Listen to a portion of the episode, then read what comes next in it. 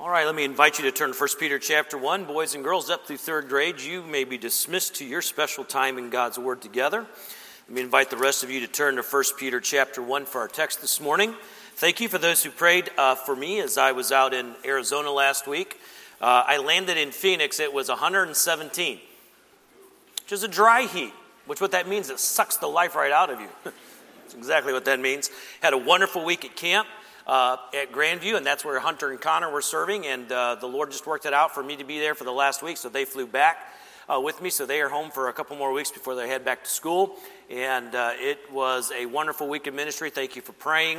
And uh, we will be at community for a couple more weeks before hitting the road. Um, I just want to let you know the I've had a great time this summer working here. Church has been amazing and have really enjoyed our Thursday mornings at Panera. But bad news, it, it's done, okay? Sorry. If you go to Panera on, on Thursday morning at 7 o'clock for the next couple of weeks, I won't be there. Okay, so you can have a coffee and a bagel on your own if you like, but I will not be there. Uh, but really enjoyed that time and, and had some great fellowship with some of the men in our church, and um, have really been thankful for the opportunity to be a community this summer and all that God has done. First Peter chapter one, we are going to be looking this morning um, and kind of uh, in a text of scripture that really helps us to, re, to remember that as a believer, we live our lives with hope as we go through the current life that we're in. One of the themes of First Peter is suffering. And suffers, uh, believers have suffered in every period of time. And the suffering here in First Peter is not simply persecution as a believer, it's suffering from any area of life. And God never promised us an easy life, and we will suffer as believers, but we have hope. And in 1 Peter chapter 1, kind of to get to where we are, it begins where Peter kind of lays out that the foundation for our hope is the fact that our salvation is the, Father's, is the Father's sovereign work, and it's the Spirit's um, sanctifying work and the Son's sacrificial work on our behalf. And because of our faith in Christ, Jesus is the focus of our faith. He is the center and source of our hope. And then he goes on to explain that even though we've not seen Christ, we love him, and this produces joy that is unspeakable. We can't even express it in words because of all of the glories and the joy that we have as a result of our relationship with Jesus Christ, which kind of brings us to where we're going to begin this morning in verse number 10. As we begin our time together in our message this morning, we're reminded of this theme here is that God's word lays out in 1 Peter that our hope gives purpose to our living, to our daily walk. You see, as a believer, sometimes as we suffer when we go through difficult times, it's, it's really hard to walk. You ever had one of those circumstances where you, you're not even sure if you want to get out of bed, how to take the next step? Your emotions are an emotional wreck. You're not sure how to think. Your mind's in a whirl, and it feels like your world is crumbling around you. It's falling apart, and that everything that you know, you begin to question the reality of your relationship with God, the reality of truth, who God is, who you are in Him. And you begin to look at life in this very colored lens of why even go on? I, I, I don't know what you're going through this morning. I don't, I don't know what trials or suffering you may be right now currently in. But I want you to understand that hope in Christ gives purpose for your life.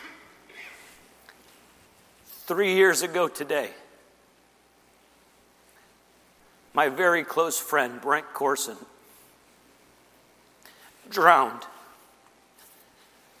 while trying to save his son and daughter who were caught in a rip current in Lake Michigan.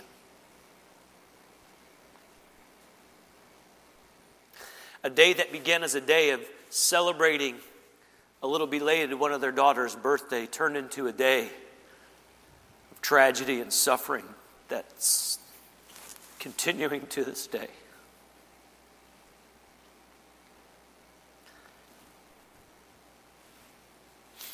When you watch believers suffer, there should be a marked difference in how they grieve and how they endure the suffering for one reason and one reason only, and that is because their hope is in Christ. The sorrowing is real, the pain is real. The questions are real, and it's hard, and it hurts. And yet, in all of the darkness, when overwhelmed by grief and sorrowing and suffering, in it all, it is all can be done with hope in Christ. And He holds us, He secures us. It's not that our, to show us how strong our faith is, it reveals His power that secures us, His faithfulness to us. And so this morning, would you look with me at verse number 10 as we see this the fact that our hope gives purpose to our living, a couple things happen in verse 10. He, and we've already heard it read that the Old Testament prophets searched diligently about this salvation that would come through Christ. They inquired diligently who is it and when is it going to take place? What, what manner of man and how is this going to all happen? And what they realized was this, is they realized that what they were prophesying about, they would never see it come to fulfillment. They wanted to know who the Messiah would be. They wanted to know who he was. They, they wanted to see him.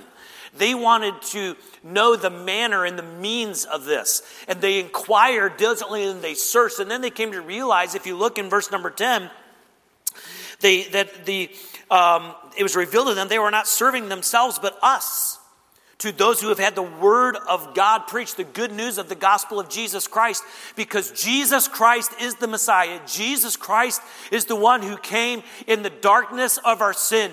Jesus Christ is the one who is the Savior of the world, who came to reconcile us to God so that we who were hopeless could have hope. They never saw it. Can I tell you something? Do you realize you are more privileged than the prophets who prophesied of old because you have heard the gospel of Jesus Christ? Jesus Christ has been manifested. Not only was he manifested when he took on flesh and lived on this earth, he has been revealed in the word of God to us. We have the revelation of the person and work of Christ given to us so that we can know him, so that we can live with hope. And he says here that not only do, are we more privileged than the prophets because we have, through the good news of Jesus Christ, has Christ been manifested to us, but he says, look at the, look at the very interesting phrase at the end. He says, things into which angels long to look. That's an amazing little phrase. Because what that means is right now, maybe you've never thought of this, but have you ever thought of the truth that right now there are angels who long to understand what we are experiencing. But listen, angels, while they are created spiritual beings, they are not created in the image of God, and they were not created to have the kind of personal relationship with God that you and I have. Yeah, they're angels, but we are sons and daughters. We share in the very nature and life of Jesus Christ because 1 John chapter 5, 11 and 12 says, And this is the record that God hath given to us eternal life, and this life is in his Son. He that hath the Son of hath life, he that hath not the Son of God hath not life. Look at me, there's two kinds of people sitting here this morning. You either have Jesus and therefore have eternal life, or you do not have Jesus and you do not have eternal life. It's all based on Christ. Have you believed the gospel? Have you understood that you are a sinner separated from God by your sin? And yet, God, in His love, sent Christ, Jesus Christ, God in the flesh, who came and lived a sinless life on this earth, who came and died a substitutionary death for you. He bore your sins on His body on the tree, 1 Peter 2 24. And He he, through his sacrifice, paid in the full payment that was required by God for our sins to be forgiven. He literally rose from the dead and conquered sin and death. He ascended into heaven and he's coming back. That is our Jesus. That is our Savior. Do you have Jesus? Because if you do, you have life. And therefore, if you have life in Christ, you, you have hope. Can I tell you this? If you do not have Jesus Christ, you do not have eternal life. And if you do not have eternal life, you do not have hope. And by the way, the word hope here is not the idea of something that is uncertain that might or might not happen, like my deer hunting career the last seven years. I hope I kill a big buck. Well, I haven't, okay, for seven years. It's been frustrating. That's not what the word hope means. It means a confident expectation of a reality that just has not yet been realized. It's guaranteed by God. It's going to happen. And we will see it one day. We just haven't seen it yet. And that's what our hope is. And if you do not have Christ, you do not have hope. You might be hoping in your religion, you might be hoping in your good works, in your friends, in a relationship. Some of you are hoping in jobs or money to bring that satisfaction or peace that you are trying so desperately to achieve. Apart from Christ, there is no hope and thus no purpose. Which then leads us to our text. Look with me, please. So they long to look into this. We have it. Here's the exhortation that we find, 1 Peter chapter 1. Look at verse 13. Because God's word says this. Therefore, preparing your minds for action and being sober minded, set your hope fully on the grace that will be brought to you at the revelation of Jesus Christ. The exhortation is set this way it's fix your hope in Christ. Grammatically, there's another way you can actually kind of interpret this verse. You can actually put the, the kind of the second half of the verse first, which is the idea of hope to the end. Fix your hope completely on Christ. When it says hope fully on the grace, fix your hope in Christ. Hope to the end. Your hope completely. Hope to the end for the grace that is to be revealed. What he's saying here is this is that because our hope is in Christ, understand that this hope it, for, and this grace it, that began at salvation continues all the way for eternity. He secures it. And so he says, Look to the end, realizing one day there is going to be a revealing of the person of grace, who is the person of Christ, whether that be by our death when we are absent from the body and present with the Lord, or whether He comes and raptures us and we are present with the Lord through the rapture. He says, Understand this. You need to fix your hope completely on Jesus Christ, realizing that the hope for eternity is what gives you hope for today because he that begun this work in you will perform it until the day of Jesus Christ, and he is with you each step of the way. That's why Jesus is our constant and consistent hope. And there is a day coming when that grace in Jesus Christ, that glorification that happens when we either are in his presence through death or by the rapture, when it's going to be revealed. So he says, Look, understand, it's all the way through the end. Fix your hope in Christ. And then he says, This is how you do that. That's kind of what the first, the first two exhortations in the verse are. This is how we fix our hope on Christ by doing two things. Look what he says. We do this by, look at the verse, beginning of verse 13, by preparing your minds for action. Literally, um, another translation puts it this way gird up the loins of your mind. That's kind of weird, right? Gird up the loins, you know, that's kind of weird when you're in church talking about girding up loins. Okay prepare your minds for action. Here's what it meant. When this was written, men wore robes. And soldiers, athletes, they all wore them. And what they would do when they were getting ready to compete in an athletic event, when they were going to go into warfare, or if they, if they were going to be involved in any activity that required some type of strenuous activity, what they would do is they would take their robes and they would tie them up around their legs and their waist so that they wouldn't trip, stumble, fall, or be in any ways inhibited or encumbered by them. And that's literally what it means when it says, gird up the lower your minds. It says, prepare your minds for action. Be ready. If you were walking down the street, most guys had their, you know, their robes were flowing. When you saw somebody who had their robes gird up and tied up around their waist, you know what you knew? That person is ready to do something. I don't know what it is, but he's ready, he's active. One of the greatest weaknesses and struggles that we have as believers is that too many believers have not prepared their minds for action. Did you know that we're all a little bit different? Yeah, some of you are going to relate to what I'm going to say. Some of you are going to be like, what in the wide world is, is he talking about? When I go to a restaurant, I went to lunch with Terrence the other day. We sat down at Hacienda. He sits down across from me. He goes, Is it okay if I have this seat? Because Jim Colbreth, whenever he has to, he doesn't like his back to the door, and I don't know. Well, I don't like having my back to the door. When I walk into a place, I am looking for threats. I'm looking for ways of escape. I'm looking for suspicious characters. I don't like my back to the door. You say, why? I don't know. Probably it's because I was in martial arts for several years, okay? That's just kind of how I think. Some of you like, I have never thought about, I've never thought about sitting at Hacienda and somebody coming up behind and me and bonking me on the head for my $7 in my wallet. I do. I think that way. I'm a hunter. Some of you, like I've never, some of you have never thought about what you smell like and how you get smell on your clothes that deer can smell that would scare them away. You're like, what are you talking about? Camouflage, stealth. You say, I, what? Yep. That, because you know when I when I get ready, when I'm when I'm hunting and there's different things, I prepare my mind for different things. However, some of you are not. Some of you, you've got this checklist before you go on a road trip. You got 77 things that you check off before you go on a road trip. You got the oil. You're looking at blink. Some of you check your blinkers. Um, so everybody has their thing, but you know what? Here's, here's the idea is that it's a thought process that's ready for action. Can I tell you something? You realize that Philippians 4 it says, finally, brethren, what sort of things are true, what things are honest, what things are just, what things are pure, what sort of lovely, what sort things are good report. If there be any virtue and if there be any praise, think on these things. You need to have a mind ready. Can I tell you something? Do you want to know why it's so many it's easy when Satan comes and tempts us and we fall into sin so easily? It's because we haven't prepared our minds for action. Have you identified your temptations and how Satan tempts you? Have you, have you been preparing yourself? You realize when, I, when I'm at work or I'm at home, these are the things that kind of set me off. These are, the, these are the sins that I get into very easily, that I seem to succumb to, the temptations. Are you preparing your mind? Can I ask you this? Are you so walking with the Lord that, listen, do you realize your life could change today? I really pray it doesn't. I really pray it does not.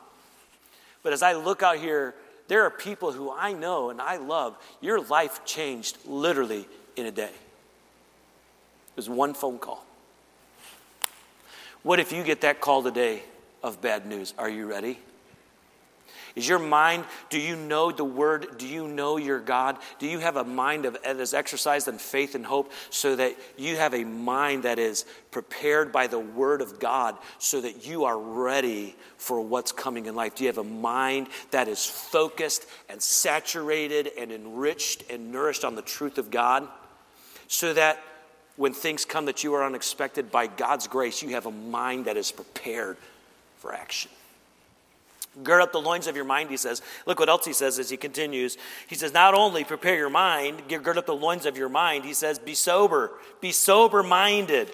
The idea here is, is having a a non-intoxic it's not referring here to alcoholism but it's kind of like a, an example or an analogy saying don't be intoxicated in your thoughts and actions by imbibing the world's philosophy and thinking instead have disciplined self-control i'm not making fun of alcoholics might you know this Many of you do. My grandpa was an alcoholic. My uncle Dennis was an alcoholic. He drank a half a gallon of whiskey a day plus beer. When a person drinks alcohol, it actually affects their brain and it causes them to slur their speech. They stumble in their walk. And you ever seen these guys? They're, have you ever watched Cops? They pull some guy over, and here's a guy who's like got a master's degree or a doctor or whatever. He's drunk, and he says, "Say your ABCs: A B C L M why can't they say that? They, they can't even do the ABCs. You want to know why? Because they're intoxicated. They're not thinking clearly. That's why people with mild personalities act really crazy sometimes. People do things that are things they normally wouldn't do if they weren't intoxicated. What he's saying here is listen, you have to be disciplined in your mind, uh, have a, be sober minded. Do not drink in the world's philosophy. Do not be drinking in the lies of Satan. Do not be imbibing on the lust of the flesh, the lust of the eyes, and the pride of life. Guard your mind.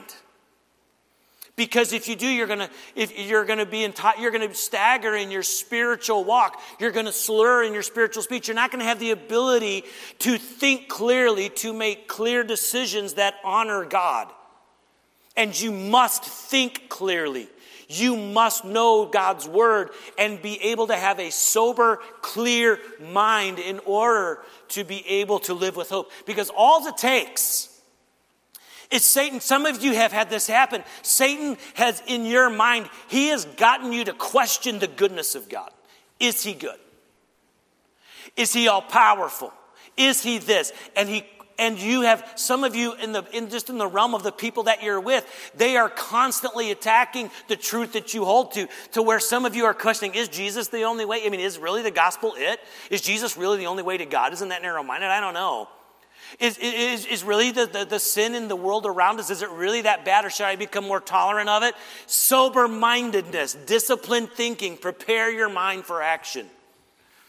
This is how you prepare your life to live with hope. Then he says this look with me, please, at the next verse. He goes on to say in verse 15 and 16, he says, But as, well, excuse, he says, as obedient children, do not be conformed to the passions of your former ignorance. So, this is the way before you came to Christ, don't live in those sinful desires. That's what the word passions means. And then he says this in verse 15 But as he who called you is holy, so you also be holy in all your conduct, since it is written, You shall be holy, for I am be holy. So he says this look, you need to fashion yourself. Your life should be fashioned or conformed or shaped to God's character, not to the way you used to live before you were saved. There should be a difference. And here's the exhortation number one He says, as an obedient child, obey Christ. He says, look, you're, you're to be an obedient child. Do you realize that obedience is to be one of the identifying marks of a genuine believer? That's what John 14, 15 says that genuine love for God is demonstrated by obedience. John 14, 15, if you love me, keep or obey my commandments. 1 John 5, 3, and this is the love of God that we keep or obey his commandments, and his commandments are not grievous. We need to remember we are children of God and we are obligated to obey him. And he reminds us as a child of God, be obedient. And then he says this don't be fashioned or conformed to your former sinful desires, but in contrast, he said, be ye holy in all your manner of conversation, in all of your areas of living, because it is written, You shall be holy, for I am holy. In other words, the basis of holy living is because of the character and nature of who God is, and our life is to be, it's a process, it's that sanctification process of our life becoming more like Jesus Christ and less like who? Me. Less like, less like me. You need to be more like Jesus Christ. Now, here's one of the problems with holiness Holiness freaks Baptists out. You ever notice that? It really does. It freaks us out with holiness because we really don't know what it is. So, holiness, some of the idea is this is that holiness means sinlessness, which, by the way, that's part of it, but that's not all of it. And so, what holiness is, is so like, man, I got to be holy. And we use cliches. By the way, cliches are not truth. Did you know that? You ever heard this one? It's not about how far can I go, but how pure can I be. You ever heard that? You ever heard that? How close to sin can I get, but as pure can I be? That's a great cliche, but that's not Bible truth. Let me explain this. So, when I was growing up, uh, I want to, I'm gonna, there was a, a segment of fundamental Baptist churches that I was in that this was their way of thinking. I want you to follow this. We're going to start here and end up over there. All right, over here was, okay, you answer this yes or no. Can I watch, are there things on TV that a believer should not watch, yes or no? Yes. So to be whole, if I'm going to be holy, should I watch certain sinful things? Yes or no? No. Okay, so what they say is, okay, I'm going to be holy. So what I'm going to do is I am going to only watch sports. Okay? All I'm going to watch. Is that good? Kind of helps up? Sure. Okay, so then they do this. They're like, well, you know what? I'm going to be holier than that. uh, you may only watch sports. All I watch is animal programs because have you seen cheerleaders on the sports games? So, yeah. You think you're holy? I got you on that one. And then somebody else comes along and says, Oh, yeah? You know what I do? I have a TV, but I don't watch it. I have a VCR, and I watch Sheffey. Some of you will understand that, some of you have no clue. For those of you who know what it is, you'll appreciate it. All right. So I'm more spiritual than you are. Well, then we have over here, oh, yeah? You know what? I have a TV and I only watch I only watch uh, Sheffey, but I take my TV and I put it in a closet. And I don't take it out of the closet until I'm going to watch Sheffey. It's not just sitting out there as a temptation. Oh, yeah? you think you're holy? I really got you. You know what I do? I rent a TV and a VCR in order to watch Sheffey. I don't have a TV or a VCR, and I never will in my home. One more step. I won't go to anybody's house that has a TV. You know why? Because I am, did you get the phrase holier than thou? I am holier than you. And so what people have is they have this, it's a list of standards and things of holiness to try to make them be more and more and more holy. And, and that is ex- exactly not what God is getting at here. Yes, part of it is, is believers should not be, as an obedient child, they should not be engaging in the very sin that Jesus Christ died to save them from. We should be continually and constantly confessing sin, and we should be seeking by the grace of God to not let sin reign in our mortal bodies, that we should obey it in its lust. And we should not, we should be seeking by God's grace to not let sin have dominion over us, because we are not under law, we are under grace. However, holiness is not conformities to standards. Holiness is conformity to Jesus Christ. It doesn't say do holy things, it says be holy. And it is far more than simply just not doing sinful things because holiness in its essence is not only God's sinlessness, it is the perfection of all that God is in his character and his nature. That's why his love is holy. It's why his anger is holy. It's why his righteousness and his justice, everything that God is, God is completely self sufficient. God is completely perfect in all his ways, and that is the holiness of God. And you know what? He wants you to become more like him. He wants your, your love for others to be more holy. He wants your kindness, your forgiveness. He wants your joy. He wants your life to become more like Him because your life is constantly being changed to become more like Christ. In other words, the goal is to be like Him and allow His Word to change us in our character and our conduct to be more like our Savior. By the way, do not underestimate how important this is. Because when you, as an obedient child of God, are seeking to be more like Jesus Christ, and He is changing you by His truth, by His word to become more like Him, as you go through the difficult trials and challenges that you are facing, it will enable you to go through those trials with greater hope and greater joy. Do you want to know why? Because you are allowing God to take that trial and to make you even a little more like Him. As we wrap up our time together in God's Word this morning, your life has purpose, friend.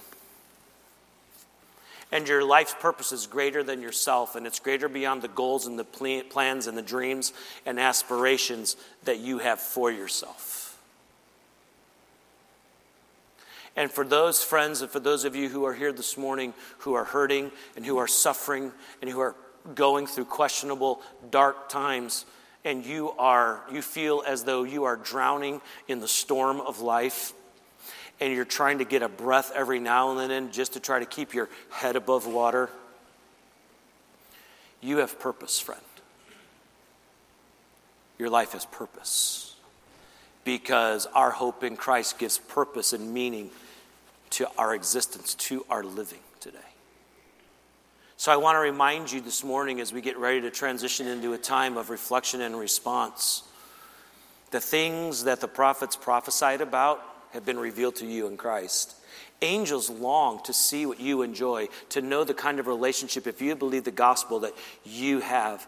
And they can never know the joys of that relationship because they can't be reconciled to God because they were not created in His image.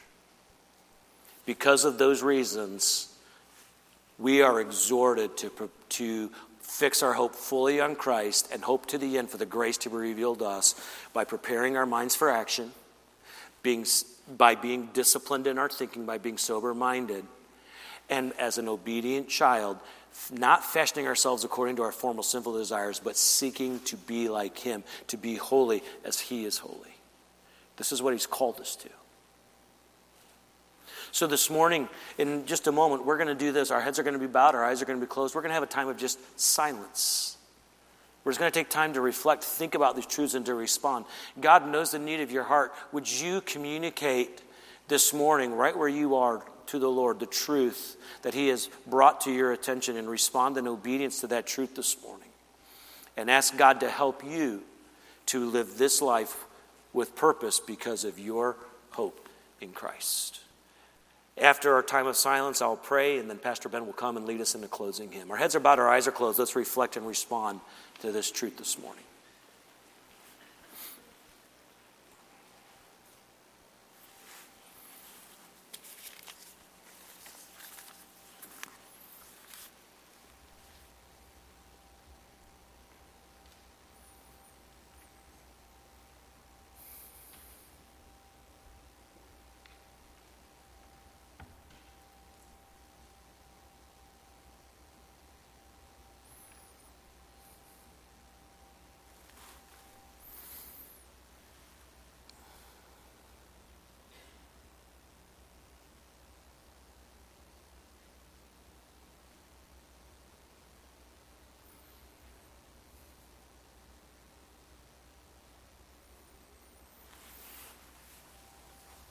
Father, this morning we give you praise and thanks for the hope that we have in Christ because of the salvation that was prophesied by the prophets, the salvation that angels long to look into, salvation that is secured by you. Father, a salvation that gives us hope as believers to live this daily life with all of its trials and difficulties with hope. Would you use your word to help us to see the importance? Of preparing our minds for action, being sober minded, fixing our hope completely on Christ, and seeking by your grace to conform our lives to you, to be holy as you are holy. Father, you are at work this very moment by your word and spirit, working in hearts, meeting needs, and we thank you for what you are doing and what you will do. Help us, Lord, this week to live with hope and purpose. And I pray this in Jesus' name.